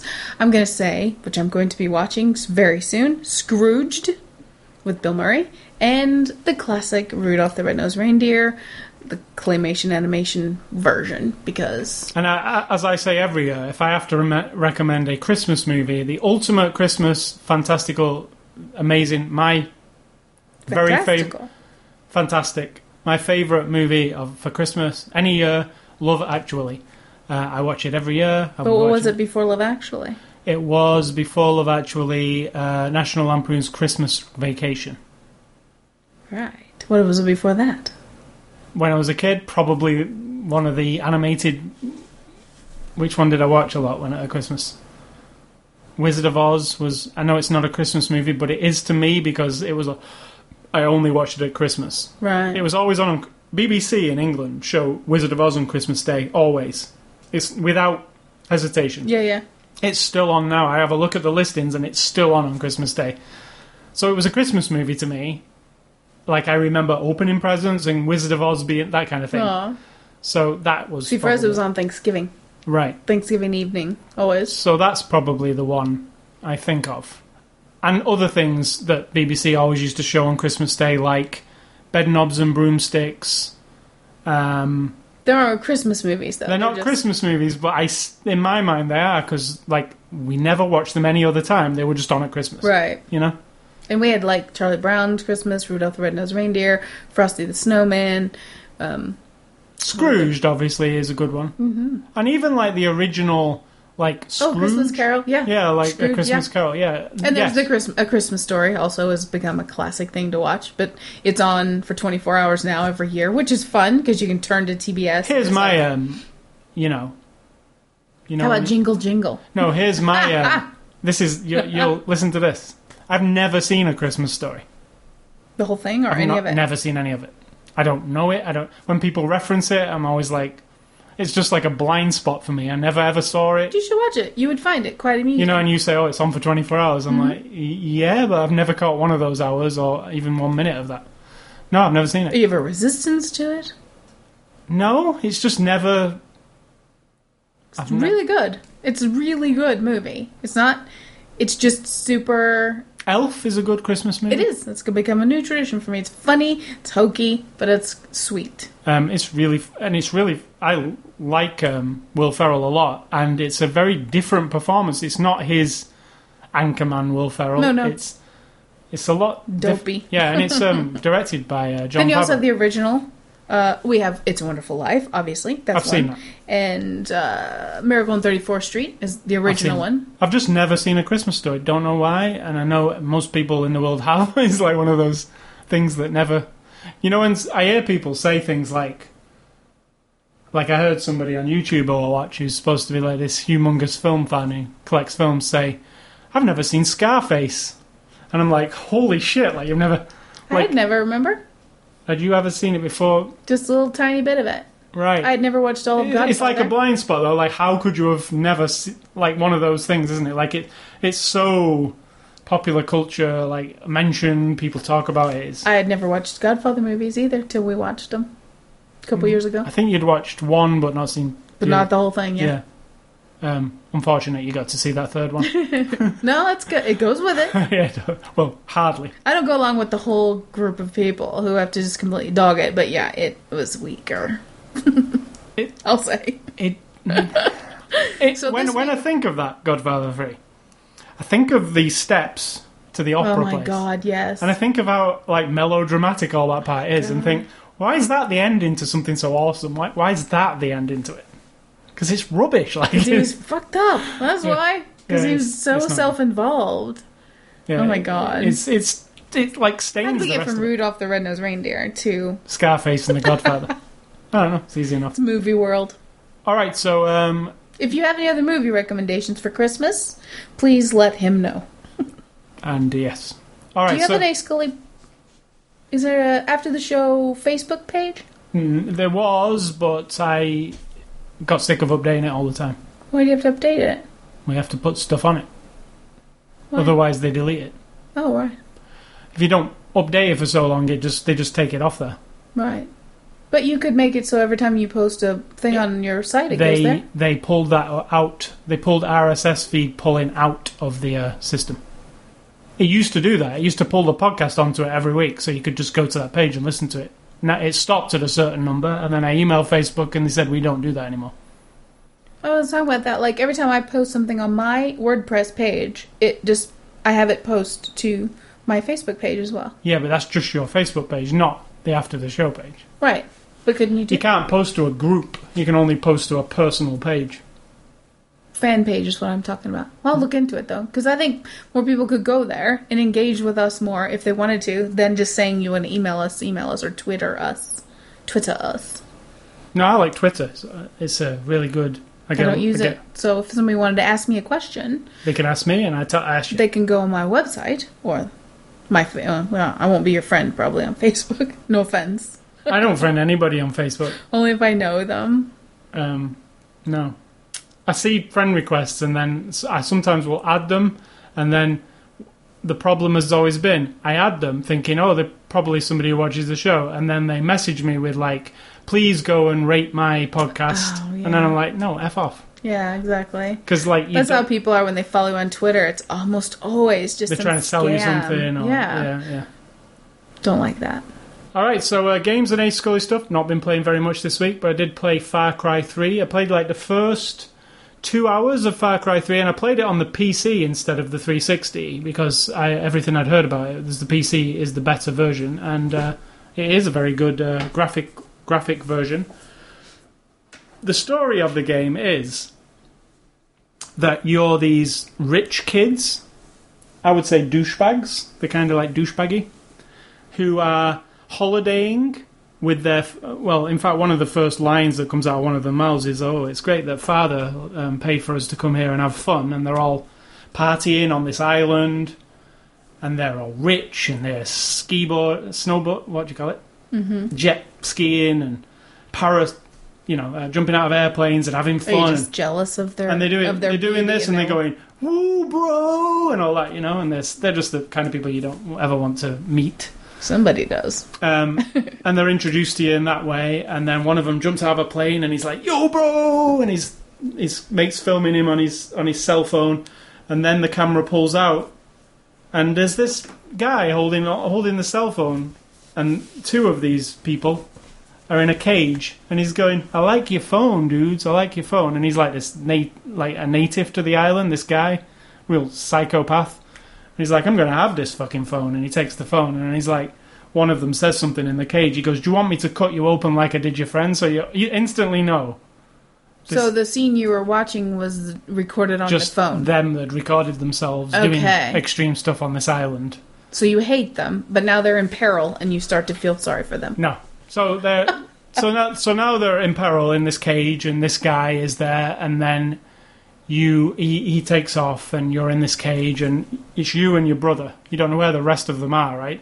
And your brother says, "I've got my shackles off because they're just tied to a, a, a cage." He says, I've, "I've actually, I'm actually untied. Should we just get out of here?" And he goes, "How are we going to do that?" And like the guard comes towards the cage to feed them, and the brother knocks him out because the brother used to be a marine. Okay. He said, and you're this dude, you're one of them, but you never fired a gun. You're a daddy's boy. okay. The brother's a fully trained marine. You s- set off out of this cage. You're sneaking through this encampment, and then you realise you go underneath this bridge, and there's a a big pit with bodies and passports and tourist stuff Sounds compelling. right? So you realise that this, you know, and also the guy when he's got hold of your phone says, "I, I like this movie that you've made because it shows it, it's good because we can show this to some, you know, he's like a bargaining chip, isn't it, for the oh, rich oh yeah. father? Yeah. So then you sneak out of this place, and then the, it's just an open world game from then on with this story thread of this guy has got your friends somewhere on the island, but you escape from the place and you get knocked unconscious. When you come round, you're in this like village, and there's this guy who says he can help you. He's got a place where there's weapons. He'll learn you how to How'd to you use get knocked unconscious? because when you're escaping from the thing, uh, your brother gets killed Oh dear. by the bad guy. So you've just ruined it. No, because this is the first minute, first minutes, the first two or three, the opening cutscene. Right, but if anybody who hasn't played it now, that's ruined for Right, them. so the brother gets killed, and you fall off a thing, get knocked unconscious, but you you escape. A guy wakes you up and says, "You know, I can help you. We've got to, you know, you've got to wise up. You've got to learn the ways of the the forest and the jungle and all that stuff." right. So then it opens up from there. So you can follow the story, but then it's also an open world game. There's hunting, where you got to hunt different animals and bring back the pelts. How long were you asleep? N- Not long, apparently. Mm. It seemed like a day, maybe. But then you've got to um, explore the island. It's a huge island, and then there are missions where you got to go and take out certain areas of the island, all leading up to this confrontation, I guess, with the big guy and I'm finding thinking, how friend. long are your friends being held in this horrible place? I don't know because I have got about I'd say two hours into the game and I have not found any friends yet. And how many days is that represented? It doesn't say. Hmm, But. I've been running around the island like doing the things to level up, like um, hunting is is kind of a cool thing. Like it'll say there's a crafting system in the game where it'll say you can only carry forty items on you. So when you pick stuff up, when it gets to 40, it keeps saying, you can't pick this up, you're already full. Duh. You'll need a better backpack, but to get a better backpack, you'll have to get a certain animal, Oh, take it. its pelt, and then make a better backpack, right? So it's all that. Like, so, so it'll say, yeah, you can have a backpack that holds 100 items, but it's a tiger that you have to go and take down, right? Because this island's a tropical, full of all kinds of wildlife. Or, you know, you have to get a squirrel. You get a small backpack. But if you get the big animal, like an elephant, there's a lot of We can get like 20 squirrels and sew them all together. Right, but so there's this crafting system. There's you know guns to buy. There's it's kind of like Assassin's Creed in a way because there's these radio towers throughout the throughout the um, island, and if you find these radio towers and climb to the top of them, it on your map because you have a map, it draws on the map a certain area, everything that's available in that area around the tower. So you have to. It's like an exploration thing. Go and hmm. find all these towers, and the more towers you find, the more stuff opens up on the map, like hunting missions and actual story missions, And throughout all this, you're supposed to be reminded that your friends are being horribly tortured. or something, or dead already. You just you don't know, do you? I mean, So there's no immediacy because you could just languish out, out in the wilderness for years. which is what I've been doing, just like Just let your friends leveling up and. Uh, So when you're ready to go save them, then you Uh, go and now there's an interesting, unique thing in the game where, while you were asleep, this guy who says he'll help you, he's tattooed your arm, bastard. Like you're asleep, and he tattoos your arm with this tribal tattoo. Now, what this means, and the guy tells you when he wakes up, it's the tatau. That's what they call a tattoo in this wilderness place, and uh, it represents your like how you are one with the island. It's like a traditional thing there. So how the game, when you're leveling up in the game, getting better at things, your tattoo starts to fill in on your arm. So it's like an outline of a big tattoo. And say you get good at hunting, like the animal on the on will get start getting coloured in, so you can see how much you're leveled up by looking at your character's arm, which is kind of interesting. So the tattoo turns it starts to fill He itself. in. goes to get this happening, or it's magical. It's just magical. Like you'll level up and you'll you'll look at his arm and it'll start filling itself in. Like it's almost like an hallucination. It looks like. Hmm. Um, Yeah. So we shall not mention. yeah. So it's um it's a cool game. Really looks cool. There's a lot to do in the game. It's like Assassin's Creed and Grand Theft Auto on an island because you can steal cars, drive cars. There's hang gliders you can use. There's So you've become attached to him now, and you're not. you yeah. But you know what's cool about him? He's really wussy. right? Like he's got a kind of a wussy voice. He uh What does that mean exactly? Well, he sounds slightly effeminate. I was about to say he's not. Hey, I'm gonna kill you know tough guy. He's not regular tough guy. He just sounds like a guy, and he So normal guys sound effeminate to you? he's not so much a normal guy as less than normal. get, not sure how appropriate that is, but okay. I mean, like he would be terrible at He's a mom. He's a he- like you say. He's a daddy's boy, like Yeah. a rich, spoiled brat. yeah, he'd be terrible at any like okay, he, any that's, physical I think things. that's more appropriate than saying he sounds. But I like that about it. Because to say he's effeminate would say, "Oh well, women are all wussies." That's not reasonable, and that men who aren't manly are wussies, which is not appropriate. So to say he's just a spoiled, soft, Yeah, I said like brat. a douche. He's a complete. They're, they're just He's the kind of people you're not you wouldn't want to. I still have to be told why douche is bad, but, But he's put into this horrible situation that makes him have to learn how to shoot guns and that stuff is a good almost immediately. premise. Instead of being the Instead of being this butch the muscle marine guy, brother. yeah, which I which I originally thought when you wake up in the cage in the marine brother that you're going to be the marine brother. I- That's what I thought in the cutscene. Oh well, this guy's ready for fighting, right? He's co- completely ready. Like But- Jason Bourne. But you're the guy who's not ready for fighting, which makes it more interesting. Has there been a good Jason Bourne mo- game? There was a Jason Bourne game. It wasn't good. Oh, it's so much potential, doesn't it? It, oh my it- god! It basically involved lots of running, chasing sequences where you just had to press the button at the right time. It has. It could be Grand Theft Auto style, open world style, I should say, Being not Grand chased Theft Auto. across the world. Or, But you, as a Bourne, you don't have to be Jason Bourne. But I mean, as part of the world, that could be so good. no, it was terrible. That's unfortunate. And the second game we've been playing this week, very short one, is Uncharted Fight for Fortune, the card game. Now that might sound a bit weird to you. I've never really played a card game before. It's like a tra- like a trading card game, but like a card game, and it's for the Vita, and it's based in the Uncharted world. So all the cards are J- Nathan Drake and you know hmm. characters from Uncharted, but it's an actual card game. Like they've got points on the cards, and there's a game that you have to play that's explained to you in a tutorial at the beginning. It's quite complicated, and I never realised how complicated card games actually are. Like Dungeons and Dragons Yeah, card yeah. games and stuff. It's one of those, but in the They're really deep. yeah. Now, what's cool about it is if you play Uncharted on the Vita, the actual game Uncharted, they've patched that game so the rewards that you unlock when you kill people and stuff are actually cards for the card game. So it used to be like jewels and stuff that would mean nothing. Oh, now yeah. they've patched that game to give you cards to play with the card game. So you might want to go back and play Uncharted again. If on it. you buy the card game, that is right. Right, the the card games are very cheap, right? And Uncharted on the Vita is actually free if you're a PlayStation Oh, yeah. Plus member. So If they're actually what if you're adding not? life to it. Um, you can get Uncharted for the Vita for twenty bucks, and the card game's five. So Right. So what they've done is patch the main game to when you kill somebody, they occasionally drop cards that plug into your card game and make you better at the card game because they're better cards. So there's like 250 cards to unlock, and you unlock them by playing the actual Vita game. So I'm running through the Vita game again on hard because I only played it on medium. So I'm playing it on hard this time to get a load of cards to play the card game.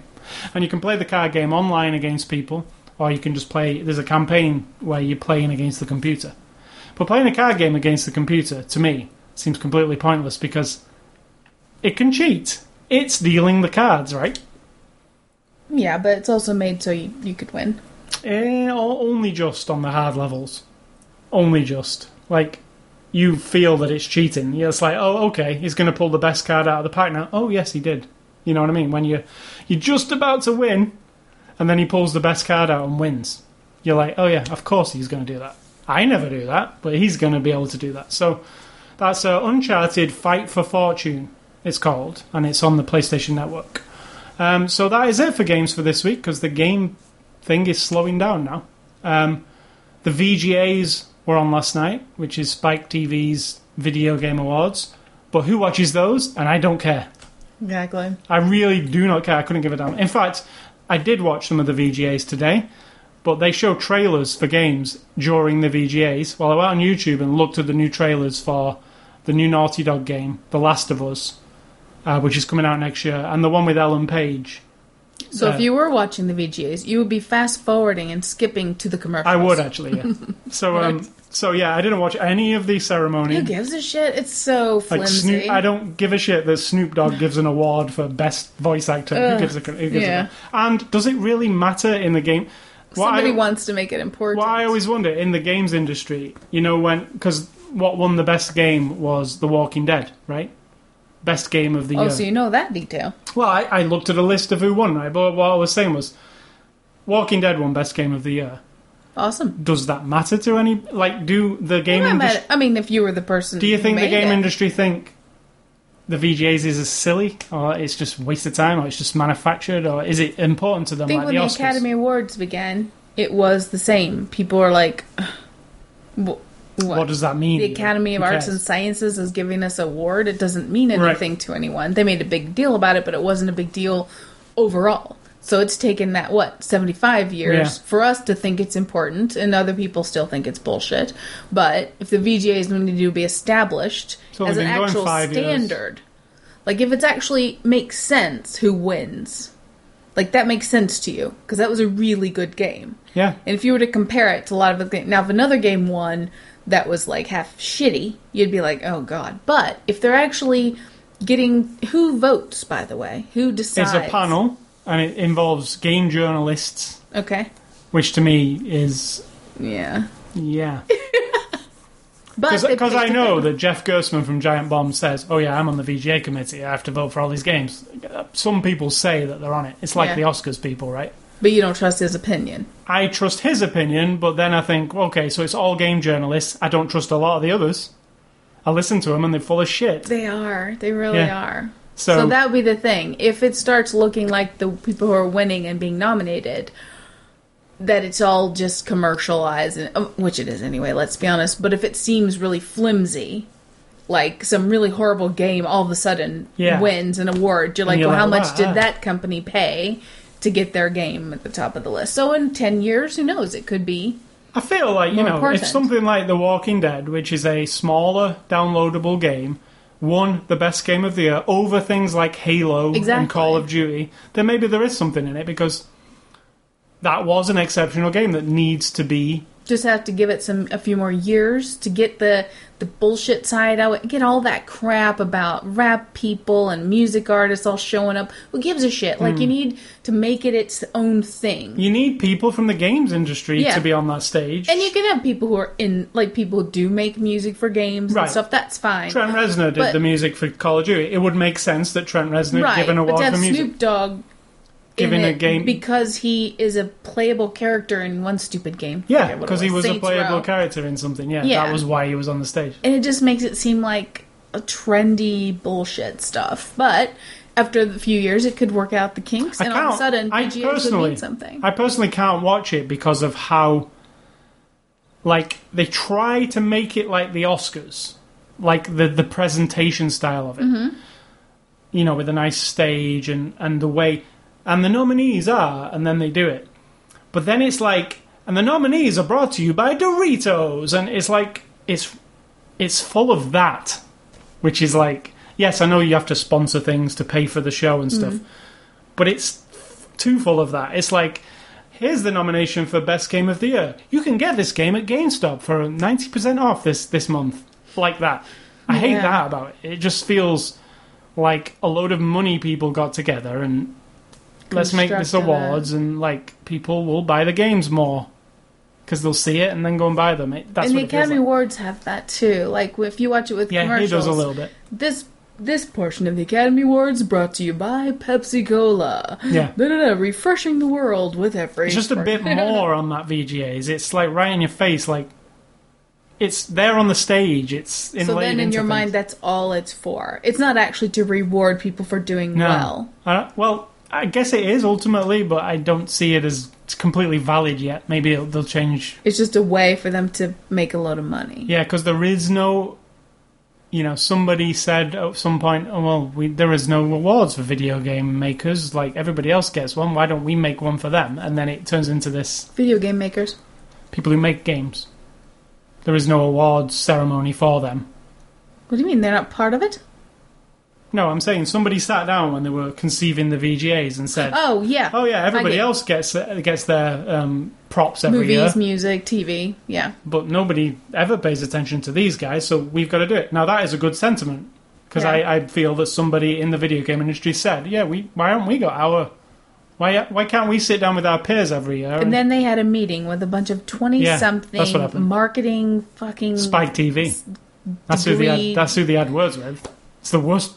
Yeah, I just no offense if you're a twenty something person with a marketing degree, but oh my god, it's almost like you're a genetically formed lump of bullshit because present company excluded anyone who's listening, of course. But there's this like oh my god, I just we've seen clips and we've heard people talk and you hear interviews with people. Buzzwords and all that. Crap. Yeah, and it's like they're nothing. They have no value. It's so annoying. And then they create something like that, which has great potential, and yet But when you watch it, you just feel like your intelligence being sapped out of your head as it's going on. You know. yes. See, I don't feel that when I watch the Oscars. I feel like it's respectfully presented well. presented. Yeah, it's a It good celebrates production. movies. Celebrates movies. Yes, it has its silly sketches and stuff, but I never feel, oh my god, this is just so. It feels right. Like it feels how it should be. It's classy. this doesn't feel classy when Snoop Dogg comes to give an award. It just feels like, what the fuck? I don't. but wouldn't it be pretentious if they did try to make the video game awards too classy? It would yeah, I think there's a not I think there's a fine line between like, hey, it's video games to like being snooty. yeah. And I think they're too far on the video, you know, Snoop Dogg side. They need to be more on the. Poor Snoop. We're really picking on He's him. not Snoop Dogg anymore. I don't know why. Snoop Lion. Snoop Lion, yeah. Because he became, what? Rastafarian. Rastafari. I. I, saw, I don't watch that kind of video, but I saw a clip of him on YouTube because somebody else that I follow had him on their show, and he sat there with a joint in his hand, telling this guy that he's Snoop Lion now and not to call him Snoop Dogg, and how he's had this, how he's been reborn, and then he takes a puff of his, um, you know, joint. And then he, he's got his dreadlocks and he looks completely fucked up. Like, he's like, oh. and I'm like, what the hell? Like, and he'll be super popular because of it. won't he? I mean, we know Snoop Dogg is like everywhere, right? We, you can't get away from him. He's like, oh my god, he's there, he's there, he's there. He's he's in a like a kids show. He's in a like whoa, he's everywhere. He's And we should just clarify: you are about as far from a dope smoker. right. It's not like you're a DEA agent, but if someone gave you the option to be a drug enforcement officer, I'd rather be you that. probably Yes. would be. Yeah, you're Yeah. not a fan of the the ganja. no, it just it seems to me it reverts people to fools. Present anyone listening, of course, we're not right. If you're sat listening to this podcast smoking a joint, you're not a fool. If it makes it better, or maybe you are a fool. But what I'm saying is, don't do don't do drugs, kids. That's what I'm saying. right? You know, you want to grow up big and healthy, don't do drugs. Thank you. All right, so uh, Sid Talk, what's for dinner? Morningstar bacon sandwiches. Morningstar is veggie product, so it's veggie bacon, which we both love. Oh, they're very good. and toast. It's not really. You can't say the word bacon though. That's what it is. Oh, is it? Yeah, it's bacon. Do they actually Bacon still use the word bacon in there? Mm-hmm. Huh. Excuse me. That I seems a bit I odd, forget what it? it says on the box itself, but yeah. Um, and I got some sweet potato seasoned curly fries. They were on sale, and we got some Brussels sprouts. Oh, with Brussels some sprouts are exceptional, and we don't eat them enough. Earth Balance melted on them. That'd be good. And I got some Hy-Vee made M&M cookies, which are nice and soft. They were on sale as well. I was on a sale kick today. And as for my advice, what did I put? We do not all think the same. We do not all think the same. I don't know if that's enough of an advice. That's true. Um, That's true. just like your approach to the movie game. You think, ugh, it'll take me two seconds. Therefore, it'll take you two seconds. That is incorrect. I accept the fact that you handle some things with more ease than I do. I have no problem with that. You do not seem to bridge that gap and go, oh, well, maybe the way she is doesn't sync up with the way I am. Like, I don't think the same way you do. And this goes to everything in oh, I know that. Yeah, but you just, just when you say things like when I say I'm confused about the movie, and you go, "It's not confusing." Well, then you're actually No, saying I said it's not. Yeah. Tell me what you're confused about. no. You I want to understand what you're uh, confused There's about. nothing not confused. There's nothing confusing about it. So then you're implying, or I'm inferring, then like I'm an idiot because you get it and I don't. Do you uh, smoke drugs? That's a question because it's just the way you think about things that's different. So when you apply it to everything at work, in your family, with your friends, with the clerk at the grocery store, like you just never know when you're saying something and presenting it to someone that they're the way they actually view the world or the way they approach things. Sometimes that's what's so frustrating when you're dealing with people, even people you love. Let's be honest, we're together a lot. We approach things very, very differently. It can be frustrating when you don't, and I'm going to say this in a way that makes me sound really egotistical, but when you don't realize that I'm right about something. But you hardly when. I'm right. really, I'm right almost all the time. No, hardly ever. No, I'm right almost all the That's time. what you think.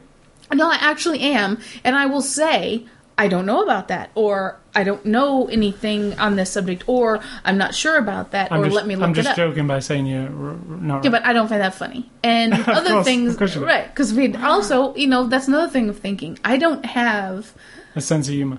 I don't have a very acute sense of. Oh no, you know what? I don't have a very dull sense of humor, You as a lot of people do. A dull sense of humor means you'll just ch- chuckle and guffaw and think everything's funny, even idiot, stupid stuff. I don't have that. Mine's quite Hey, I've heard you Acute. laughing at um, Mary Tyler Moore show, like ah, was not stupid. and I said it was stupid. I'm saying I've heard you laughing. I do laugh. I didn't say I don't laugh. I said I Oh. also don't laugh at stupid things. Right? And by stupid, I mean, you know what I'm talking about. Hurtful, stupid hoaxes, stupid phone calls, shit like that. Like humiliating people, making fun of people, jokes that make fun of people, prank phone calls, jackass stuff, any of that stuff. It isn't funny. And that's not me saying it isn't funny. It actually isn't funny. If you laugh at it, it's because you're kind of an idiot. Well, I like No Jackass. I know, and I don't think you're an idiot. I don't think it's funny. I'm just always uh, bemused that some people would do that kind of stuff. It doesn't make you're me laugh. entertained by it. Yeah, but I'm, it's more about like, oh my god. And I don't think look you're what an that guy's I doing. know you're not an idiot overall. So then I have to think, well, the way he thinks about things is different. Here's another example. When we were talking about the prank calls the other day, and I said, yeah, but you know, the person on the other end of the line is a person. Like in that moment, and I give an example. If I was at work at my job and I take some help desk calls and I work in a government agency where if something if someone calls me with an emergency, it can be life and death. I deal with certain agencies where my reaction to a situation, right? If I'm not quick enough or I don't have the right answer or I don't get the right people to help, can cause an actual safety issue on the other end of the problem. If some dickhead calls me up pretending because they think it's funny to put on some kind of voice or put on some kind of situation that distracts me or takes my time or tries to make me look like a fool because they're laughing their ass off on the other end, okay, my life is being impacted by an idiot because he thinks it's funny. He slash she could be a woman, could be a girl. So I think I put that on to other prank calls. Well, the person who's answering the phone call, whether they're working at Denny's or Hardee's or McDonald's or some snotty store where you want to call them up and make them sound like a snot or a racist or whatever you're trying to do to call them out and make them look stupid on the phone, obviously recording it for radio or whatever. That's a person, right? You could be ruining their day. You could be getting them fired. You can make them feel really shitty about themselves. You can make them feel you don't know them. You could be crushing their, you know, you don't know. And you said, well, don't tell me that, because then I won't have any fun when I'm enjoying them. I was just joking with you. No, you weren't. Yeah, I was. I was. I was just saying like, No, you, you actually can't. serious. I'm saying that when that if I introduce that idea to I was you, saying you that don't want to have to I was giving you an example that. Ricky Gervais, uh, I really like his comedy, and you were saying he's mean spirited. I didn't say it was mean spirited at all. Yeah, you, no, I you didn't. don't. You don't agree with his comedy. I didn't say that. yeah, you did. No, I didn't. I did not say I don't agree with him. I did not say I think he's mean spirited. I said that some of the things he says, I don't understand why it's acceptable. That doesn't mean I don't But also I, but find you it know, you're not. You know why he's saying stuff because he's saying it's ironic. His comedy. He will say like uh, something about disabled people, but he's not being rude to disabled people. He's he not, is niggling however- at the people who would be offended by it. But that. he thinks, okay, then that's an unfair thing to do too, because he thinks his way. So then a father of someone who, But you, you're allowed to think whatever way you want, right? I know I'm saying everyone thinks different. Right. So he thinks that, but remember from his latest show, a father of a son who actually has learning disabilities was very upset about the new show that he's making because it makes people in that position look like the fool or make them look incompetent make and it made him feel bad because his son had had so many difficulties that's because that father thinks about that issue a whole different way. Now, I have no problem with that. It doesn't depress me, it doesn't bring me down. It makes me aware of my fellow humans and that if I am intentionally mean spirited, which I don't think a lot of what he does is, but I think other comedians and things like that are, if it stops me from doing that thing because I'm thinking of someone else's feelings, and that at the end of it, I'm just not going to get a chuckle out of it, or I'm not going to get five minutes of entertainment to spare someone's feelings, that isn't not having a sense of humor. Like you would say, well, don't tell me that because then I won't enjoy it anymore. I'll be thinking, oh, poor person on the other end is going to feel bad. What's wrong with that? That's my way of thinking. So I don't overthink it. That's actually my approach to it. So then your way of thinking about it is you present me with this funny thing, I'm going to laugh. That's it. No, no, deeper. that's not. No, that is not it because I don't laugh at most things.